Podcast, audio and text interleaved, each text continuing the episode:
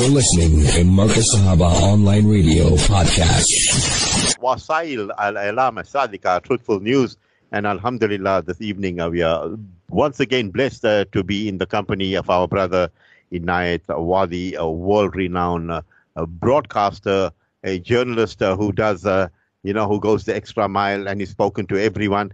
And perhaps uh, we are very, you know, blessed to have him in this sense that perhaps I could interrogate him and ask him the amount of interviews that he's done, maybe this month alone, uh, running into the hundreds of talking to different personalities in the place called Gaza, Palestine, and uh, Inayet has been doing it for many, many years. Uh, Inayet, assalamu alaikum wa rahmatullahi wa barakatuh. When it comes to Islamic broadcasting, you are one of its icons. Jazakallah khair for joining us on Wasail al-Ilam Sadika, Truthful News. How are you doing this evening, my beloved uh, brother? Walaikum salam wa rahmatullahi wa barakatuh and assalamu alaikum to all your listeners. Alhamdulillah, beautiful Jummah, very hot out here in Joburg. But uh, considering what is taking place right across the entire world, we are thankful. We need to make shukr, we, we need to thank Allah subhanahu wa ta'ala. But uh, also at the same time, we thank Allah subhanahu wa ta'ala for giving us uh, the platform to talk, uh, to bring out the news, to be able to broadcast to the world so that uh, everyone at this point in time we know many many people are in a state of worry. They are in a state of concern.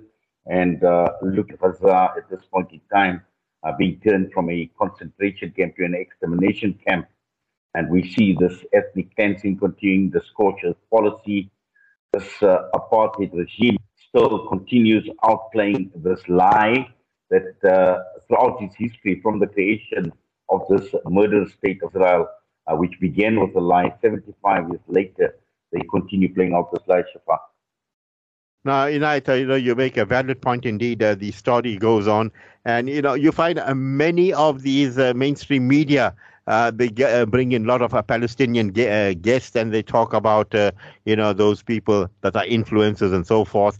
And the first question is, do you condemn Hamas? Uh, do you condemn Hamas? In other, in other words, they're trying to put them in the back, back foot. But uh, recently, we have noticed uh, that uh, you know these people that are coming in uh, have learned the art of turning the tables on on on, on these people, and you know many say that. Uh, the algorithms, you know, is being lost, or Israel is losing its PR work, is losing out on the support of the majority. Uh, what's your thoughts on that? Uh, you know, and uh, the type of questioning uh, that comes from uh, mainstream media is so predictable, Inayet? Well, it certainly is predictable. In fact, the question that you raised about condemning Hamas, that seems to be the first question that uh, comes to mind, and that seems to be the most question because everyone is actually seeking condemnation of Hamas. But the PR campaign that you speak of, and you speak of the Israeli narrative, uh, that has been debunked over and over again, and more so at this time. And uh, if we go back uh, to 1948, to the Nakba, the 1967 war, and we've seen it over and over all the other operations that Israel has launched against Palestinians and Gaza in particular, they were able to sell this narrative, but not anymore. Because we are living in a different age. We are living in the age of uh, digital technology we are living in an age where everything can be verified. And uh, to this date, in fact, I had an interview earlier on. And the one issue that uh, stuck out is uh, Israel can no longer claim to be the victim because the images that we see are horrific images. And uh, whatever they're doing in terms of the genocide and the ethnic cleansing and the barbarity and the brutality, all of that that is playing out can be verified on the other side of the coin, trying to play the victim mentality, there's very little that they've been able to actually come out with. And uh, everything that they, or even the mainstream media, even world leaders, people like Joe Biden, the 40 baby killing issue, uh, CNN, the release of the prisoners that had taken place, the two uh, women that were released. Uh, uh, we've seen uh, the, the, the, the contrasting reports coming through and again, the mainstream media has been debunked because uh, these are people that are talking. They have been recorded. They are on video clips, uh, and these are being made viral. And uh, this is where uh, the, the, the, the, mainstream narrative uh, has been debunked over and over again, and each and every lie has been exposed. We've seen Joe Biden retracting his statements. We've seen media corporations retracting their statements. And uh, again, Hamas, in terms of their conduct, uh, right up front from the very first day when the Al Aqsa flood had begun, one of the first directives given by the leadership was conduct in battle. Conduct yourself according to Islamic principles. Do not harm women, do not harm children, do not harm non combatants. And uh, yet, we've seen this delusional propaganda at work, but they've had to retract their statements over and over again.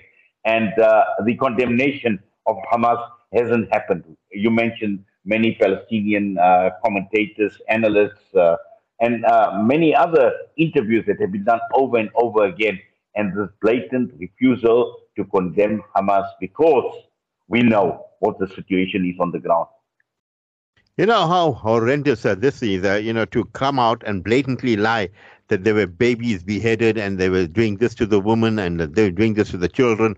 And, uh, you know, you, as you said, uh, you had uh, some of these uh, prisoners that were released and they said these people treated us with so much of dignity and so much of decorum. And, you know, they actually said the word, we are Muslims and you know don't be afraid uh, we will have you know will uh, treat you with dignity and empathy and sympathy and uh, the, these are things that you know we have an ideal opportunity of uh, propagating to the world and maybe uh, the western world is listening to us uh, now in either because as you see you know throughout the world there's it in, in Italy and in you, you, even in France you get the, these people in Scotland I mean Scotland and Ireland I mean I just feel like hugging them you know what the soccer teams are doing there and so forth.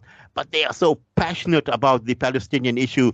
It's just unreal Inayet. What goes through your mind when you think of the Scots and the uh, Irish? Well, we've always known that the Scots and the Irish have uh, stood up. And uh, if we go back to the time of the uh, IRA as well, uh, you know, they were branded as terrorist group. And the Irish have always been fighting for a cause. And uh, it's not something that has happened now only.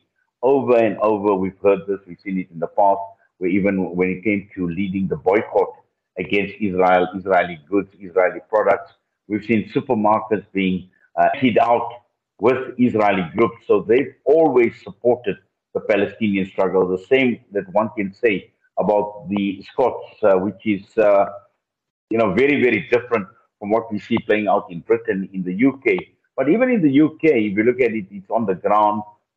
A lot of has been playing out with regard to the government. We've seen Rishi uh, Sunak going, meeting up with Benjamin Netanyahu, giving him the green light and says, you know what, just go ahead with whatever you are doing.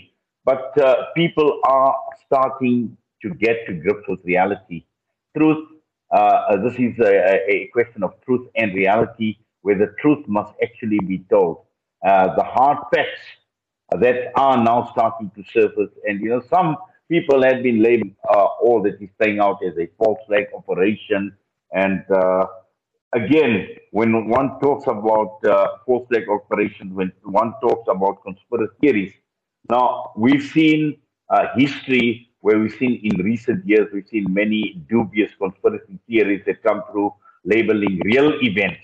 And this is what I'm saying. We need to look at reality and we need to look at the truth where real events are now being labeled as false flags to justify the expansion of some of these governments. And uh, this is where uh, the uh, one needs to actually view these things very, very skeptically, uh, Shafaat.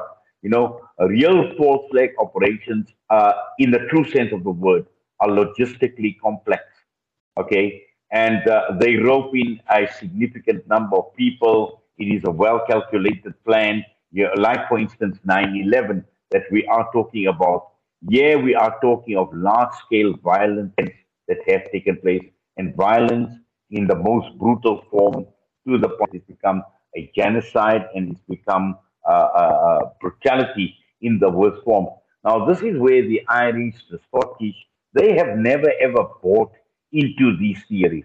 Okay, compared to Europe, compared to many of the other countries, the 84 countries that are supporting the United States of America over and over again. The Irish and the Scottish know because they've also had a history. They've also had a history, of, and this is the reason why the Irish feel very, very strongly. And uh, when one looks at social media, we've seen many commentators. In fact, there are many uh, other uh, leaders right across the entire world. We've seen even a country like Spain, where we've seen some of their political leaders now come out in the open condemning. We've seen it in the European Union Parliament as well, where uh, uh I, I, think it was the Spanish representative as well uh, with the Palestinian flag in there, and he was rebuked for that. So the truth is coming out. It's coming out in the open, and the facts are going to speak for themselves. You know, a great point indeed. And uh, you can't hide the fact now because with the social media doing uh, uh, the, uh, you know, the, the, true reporting, and, you know, still you find if the Israelis are trying to, uh, uh, you know, denigrate the Palestinians and with this social media platforms and so forth. But people are seeing through them. And as we knew, there was the Bali bombing, there was the 7 7, there was the 9 11, and all these things that, you know, they ushered in with the, I mean, 9 11 was such a evil one that they ushered in a new world disorder where you found, uh, you know, Afghanistan, Iraq, and uh, you know, name them. All, all these countries uh, were put under the cosh. Uh, you know, uh, uh, many people were gone into Guantanamo Bay. There's some people still lagging there. All these things, but it was, you know, slowly but surely the world started thinking, and you know what these people were all about.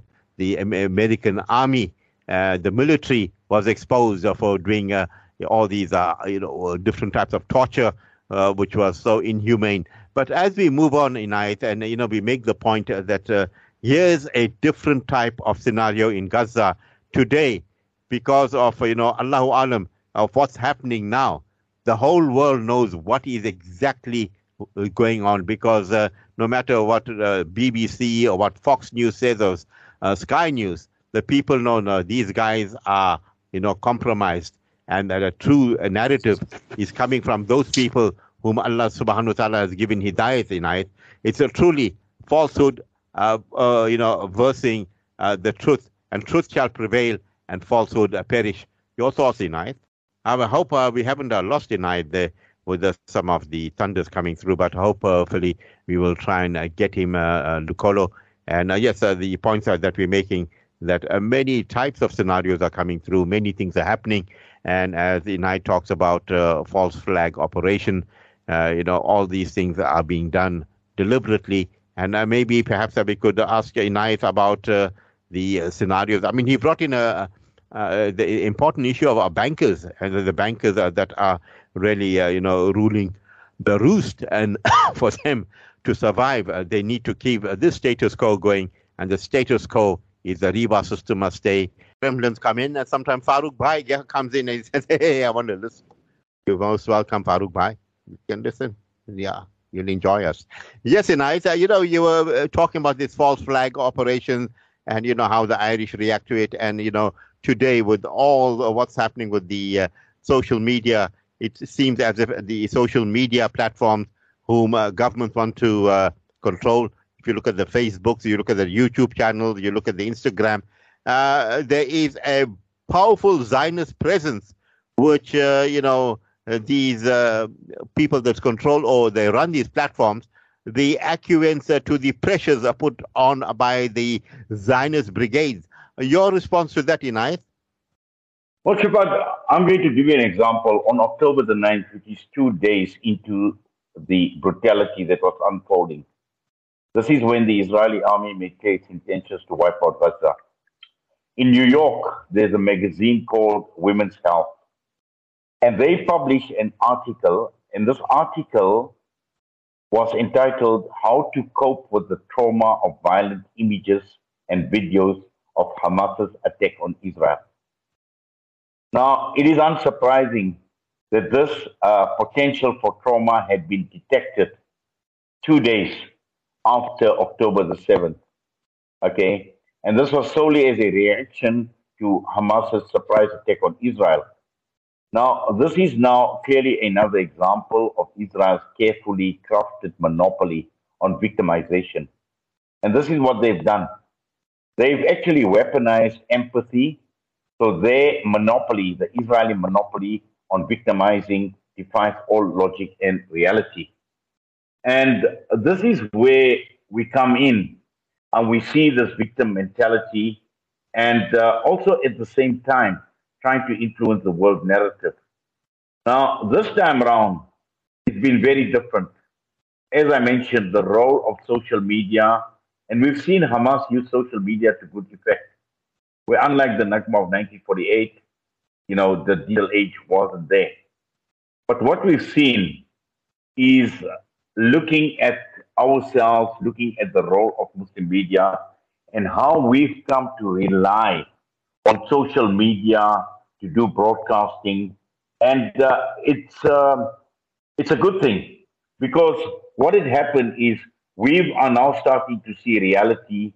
We don't need to call on mainstream media. We don't need to call on mainstream journalists. We don't need to call any of them because it's in front of us. It's uh, there for everyone to see openly in terms of what is unfolding. And at the same time, with the use of social media, we are able to get to people directly involved in the conflict. We've uh, had the opportunity of uh, talking to some of the Hamas leadership. We've had the opportunity of talking to people inside Gaza while all this brutality was uh, going on, to the extent that I've had the opportunity of uh, even talking to a doctor in Gaza. And this doctor was able to describe to me even the sounds of the bombs. Which bomb came from the ocean? Which bomb came from, from the air? What was the sound like of a drone? And she even told me, she says, if I remain silent for a few minutes, you will even hear the sound of the drones. So what I'm saying is, this is real live reporting and it is coming off the ground. So Israel can never ever dispute the narrative because this is exactly what it's all about. And this is the reason why I say that any conspiracy theory needs to be dismissed because we shouldn't be caught up in all of this. Our issue here is to look at Palestine in terms of what is happening, to look at Palestine as a cause and not only the Palestinians as a nation. And while the world is trying to, or the Zionists are trying to sway world opinion in favor of Zionist agenda, it is becoming increasing, increasingly clearer to the world that this is an unjust battle. It is a battle of freedom versus apartheid. It is about justice versus brutality. And all of this, at the end of the day, tells us one thing we need to draw the line. When one looks at what is playing out, it is about haq versus batil, it is truth versus falsehood, it is about evil versus virtue, it is about oppression versus freedom, it is about adversity, it is about a struggle versus apathy. So we need to be very, very clear that in our call, we are calling for liberation. We are not calling for evacuation. We are not calling for devastation. We are not calling for humiliation. We are not calling for annihilation. So all of that put into perspective tells us that this is the reason why Hamas has succeeded, why the world has succeeded through social media, and this is the reason why we see this unwavering solidarity with Palestine, Shafaat.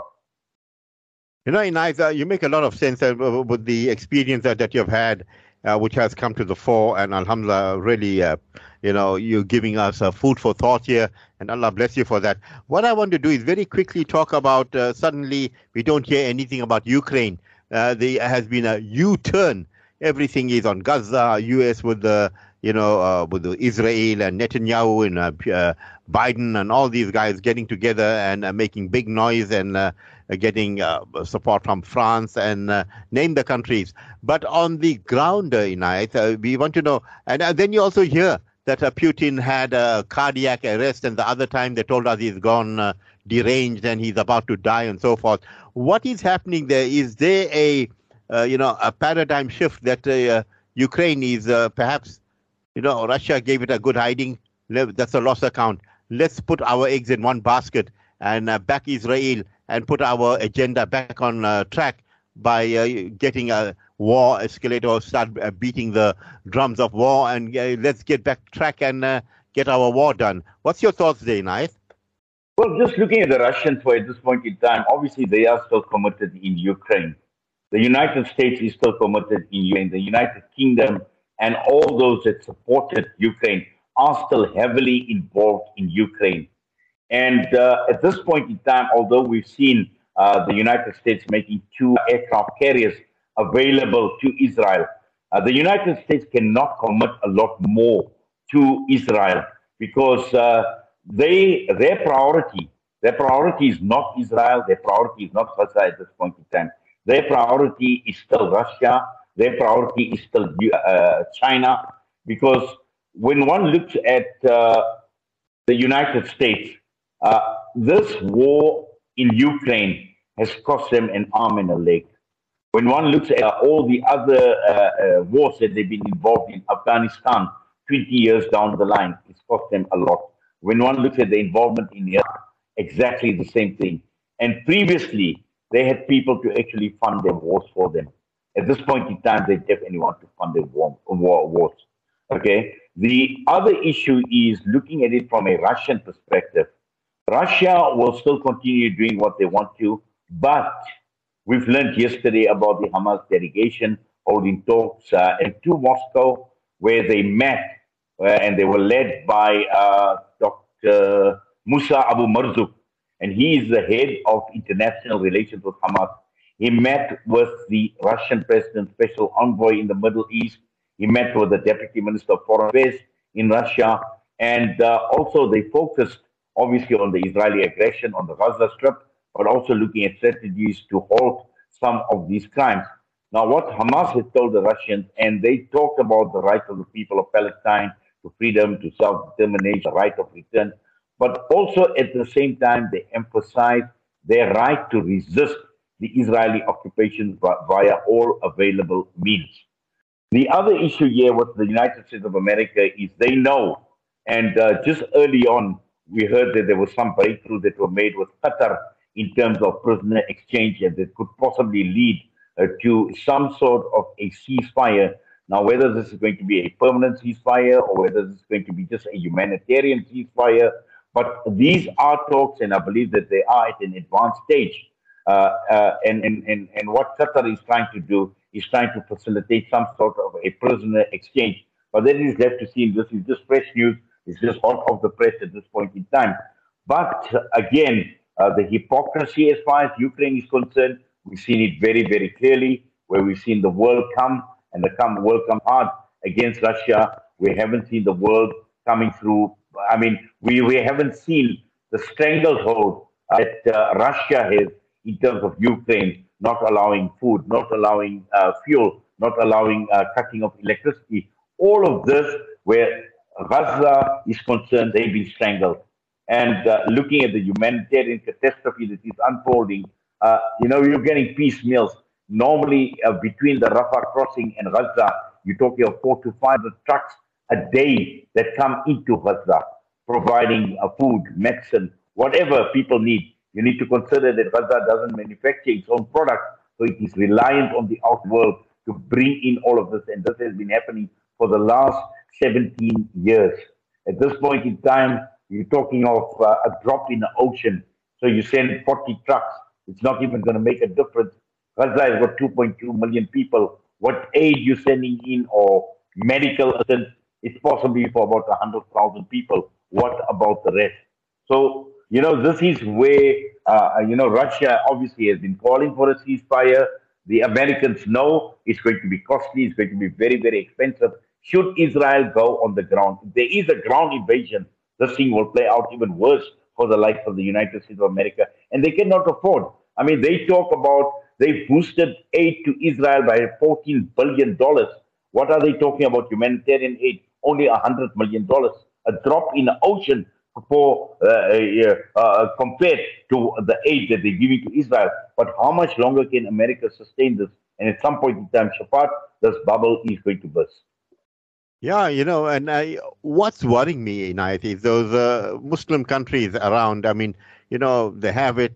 I don't know. They. It was also said that Imran Khan's photo is in every second or third Palestinian home and uh, you know Pakistan being a nuclear power uh, is a poodle of or a stooge of the U.S. and also you know Erdogan and all the other countries around, uh, you know, really dragging their feet. Why, Inayet? Why the Muslim countries just you know, go in and uh, do what has to be done to help the brothers and sisters, but uh, they wouldn't do it. What are they afraid of, Inayet?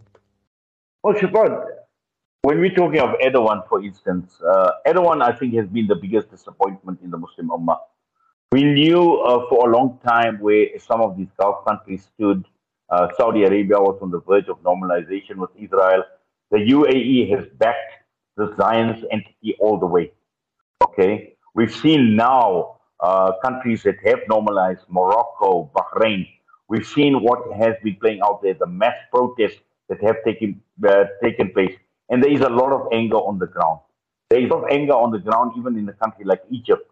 Last night, I spoke to uh, Dr. Mads Gilbert, a Norwegian uh, physician, and he's done a lot of work out in Gaza, and he's been there when previous incursions had taken place. He's worked at the El Shifa hospital. And when I asked him, I said, What is the mood on the ground? And he says it is anger. He says there is so much anger, even in Cairo, in Egypt, right across the entire Muslim world. But for me, the biggest disappointment has been Erdogan. And uh, we know for a long time, Erdogan, uh, they've had economic ties. Uh, Turkish Airlines was flying in and out of Tel Aviv. Uh, Israelis were in and out of Turkey as well. And uh, this whole economic cooperation. So what they've done is they basically sacrificed, they sacrificed human lives for their own economic interests. And this goes for most of the Arab countries, most of the Muslim world. This includes Pakistan. Interesting that you speak about Imran Khan and his photo in almost every Palestinian home. One of the reasons why Imran Khan was taken out of power was mm. because he refused to normalize with Israel. He refused to normalize with Israel. So this is where uh, you know one reads uh, and looks at the geopolitics when one re- looks at the uh, political landscape in the Muslim world. I mean, you've got something like what 17 Arab countries, you've got another 50 odd Muslim countries right across the entire world. At this point in time, totally impotent, totally unable to do anything. And all we've heard, we've, we've heard about the Cairo summit, we've heard about all these leaders meeting. What are they doing? They're running to the very same United Nations. United Nations needs to do something. The United States needs to do something. So appealing to the very aggressors, appealing to the very oppressors who have been, uh, who have played a huge and a major part in what we see as far as this carnage and this genocide uh, that is unfolding in uh, in Gaza Park. Well, Inayet, you know, before I let you go, uh, there's a lot of questions in South Africans. You know, the way our government reacted uh, to this uh, crisis, and you know, they were very vociferous. They gave the Israelis, even uh, Malema, gave them a rough time in this country, the Israeli embassy and so forth. Naledi Pandor, who you have spoken to, also very vociferous. Uh, some are asking, what is the repercussions of this, uh, you know, to for, South Africans? Because, you know, the Israelis, uh, they don't let anyone off the hook. If you anti them, they start doing something with a big brother, with Uncle Sam helping them. Uh, what will happen in life? Well, just uh, interesting you mentioned this because this this morning we were actually uh, discussing this very issue in terms of what sort of consequences there would be for uh, South Africa. And I spoke to someone by the name of Ibrahim Fakudi, and uh, he's uh, a journalist, uh, you know, of international repute. he's worked with Al Jazeera, and he's very afraid with what's happening. And this was a question because what we did is we analyzed uh, Pandor's speech in the United Nations. And uh, I asked him, I said, what could this mean for South Africa? And he says, definitely there will be some consequences for South Africa. Uh, when you look at, uh, you know, they've got their tentacles all over from an economic perspective. But again, you know, uh, Malema uh, called obviously a spade a spade. He said that the Israeli uh, ambassador needs to be kicked out. He says we can't even breathe the same air as the Israeli ambassador is breathing. So there is very, very strong sentiment coming through from the likes of the EFF. The ANC, on the other hand, are still trying to play a role where they feel that they can try and facilitate or be part and parcel of some sort of a peace deal between uh, Palestinians and Israel. And uh, they're still pushing for the two state uh, solution, coexisting side by side, but again, calling for uh, the 1967 borders. Now, that we know is not going to happen because since 1967, despite the UN resolutions, despite the agreements, despite Camp David, despite all the uh, accords that was signed, Israel has reneged on each and every one of them. And all they've done over a period of time has been more land theft, more land grab, and uh, they've just expanded all the time. Now, we know uh, at this point in time that the aim of Israel, and it has become apparent, it's become clear that they wanted to flatten Gaza. They wanted Gaza to be flattened, and uh, for two reasons. One is uh, they wanted all the people of Gaza out and move these refugees in Egypt. They want to clear out the West Bank and they want to move them out into Jordan. So what they're only focusing on then is Al-Quds. They're focusing on Jerusalem. But let us also remember that there are economic interests that are playing out. There are huge gas reserves on the coast of Gaza as well. And uh, looking at uh, some of the deals that could have been struck, I mean, if, um, if, if, if the Arabs are talking about a pipeline from the from from, uh, from their land, from the Arabian Sea, mm. right into India. They're talking about a gas pipeline. What would stop Israel and Turkey? And remember, Turkey needs energy as well. Turkey is, is very, very close. What would stop Turkey and, and, and Israel signing some sort of a pipeline deal, exploring all those gas, those uh, uh, gas that have, have been unexplored at this point in time, and to tap into this very big source to go into Turkey as well? So there's a lot of other issues that you know one needs to consider when one looks at this conflict because there are bigger issues, there are major issues, and I'm sure if in time to come, a lot of this will come to light, Shafaat. That's why uh, we need a major like you, major in politics, our very own Inayet uh, Wadee. Inayet, uh, you know, great chat with you. And, uh, you know, you made us uh, read in between the lines and you've given us information that inshallah will hold the Ummah in good stead. Your parting words before I let you go this evening? Well, my parting words is today being the day of Jummah, and once again, we still have an opportunity. Du'as are accepted. And uh, again, uh, we need to continue. We need to make dua. We need to continue in our unwavering solidarity with the people of Palestine. We need to persist in our efforts to raise awareness. We need to amplify our voices. We need to fervently supplicate with firm belief that Allah subhanahu wa ta'ala's justice will prevail and will prevail swiftly against these uh, oppressors. And we make dua for the ummah, we make dua that Allah subhanahu wa ta'ala uh, shower them with His mercy, uh, to pour upon them, uh, you know, patience, to make them steadfast. And we know they are resilient, they are very, very steadfast nation. And more importantly, to grant them victory over their oppressors. Allah subhanahu wa ta'ala elevate the ranks to reunite uh, those that have been martyred for their loved ones, inshallah, in the gardens of Jannah. Ameen. Allahumma ameen. Shafaat. Allahumma ameen. As you say, uh, Allah give them Jannatul Firdaus. Inayet, uh, have a beautiful evening ahead. Inshallah, we'll talk to you in the fourth night. Assalamu alaikum wa rahmatullahi wa barakatuh. Wa alaikum salam wa rahmatullahi wa barakatuh. Time for us to go for a break. Uh, when we get back, inshallah, we'll be joined by Member Parliament Ahmed Munzoor Shaik Emam.